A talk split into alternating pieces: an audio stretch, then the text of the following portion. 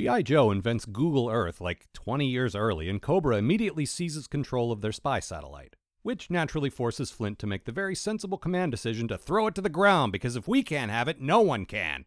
Excellent lesson to teach children. The thing goes down somewhere in northwest Africa, so Flint sends a message to anyone in the area. And naturally, that means Dusty, the desert trooper, and Spirit, the Native American.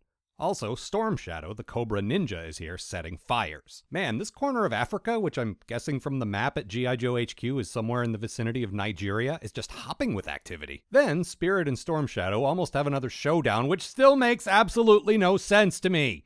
Guys, G.I. Joe has a ninja.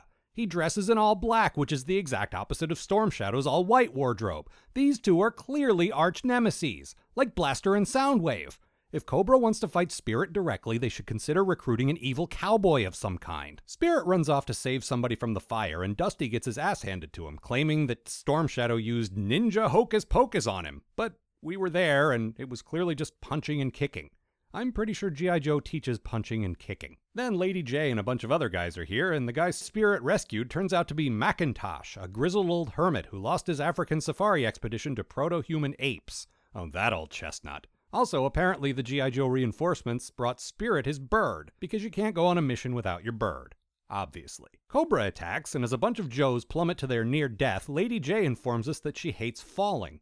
It's deep, rich details like this that give these characters their three dimensional complexity. Storm Shadow calls back to Cobra HQ, warning that he senses something disturbing. Now, admittedly, I'm not terribly well versed in martial arts lore, but is that a thing?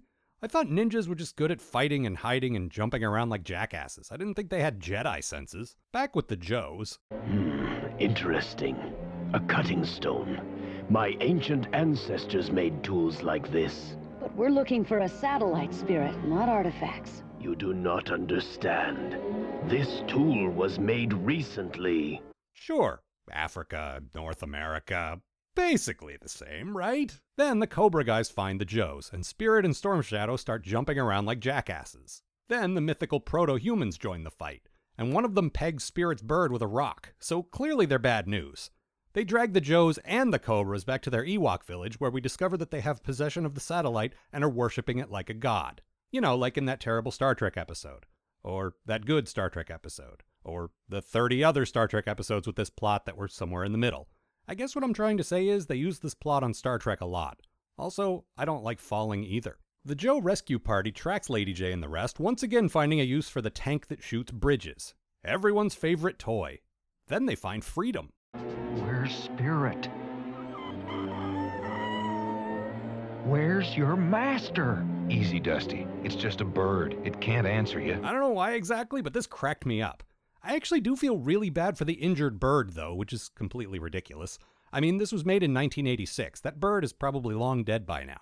Then Spirit and Storm Shadow agree to put aside the long standing differences between ninjas and Indians and fight their true common enemy satellite worshipping cavemen. Alright, at least if things aren't going to make sense, they're going to not make sense in that batshit insane Sunbow way that I love. Storm Shadow nearly kills a young cave thing and berates the Joes for their foolish compassion.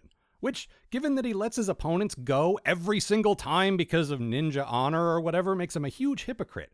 Dude, you're a cave child murderer. Just own it. I doubt Cobra Commander will think any less of you for that. Then the Joes make friends with the cave guys because of course they do.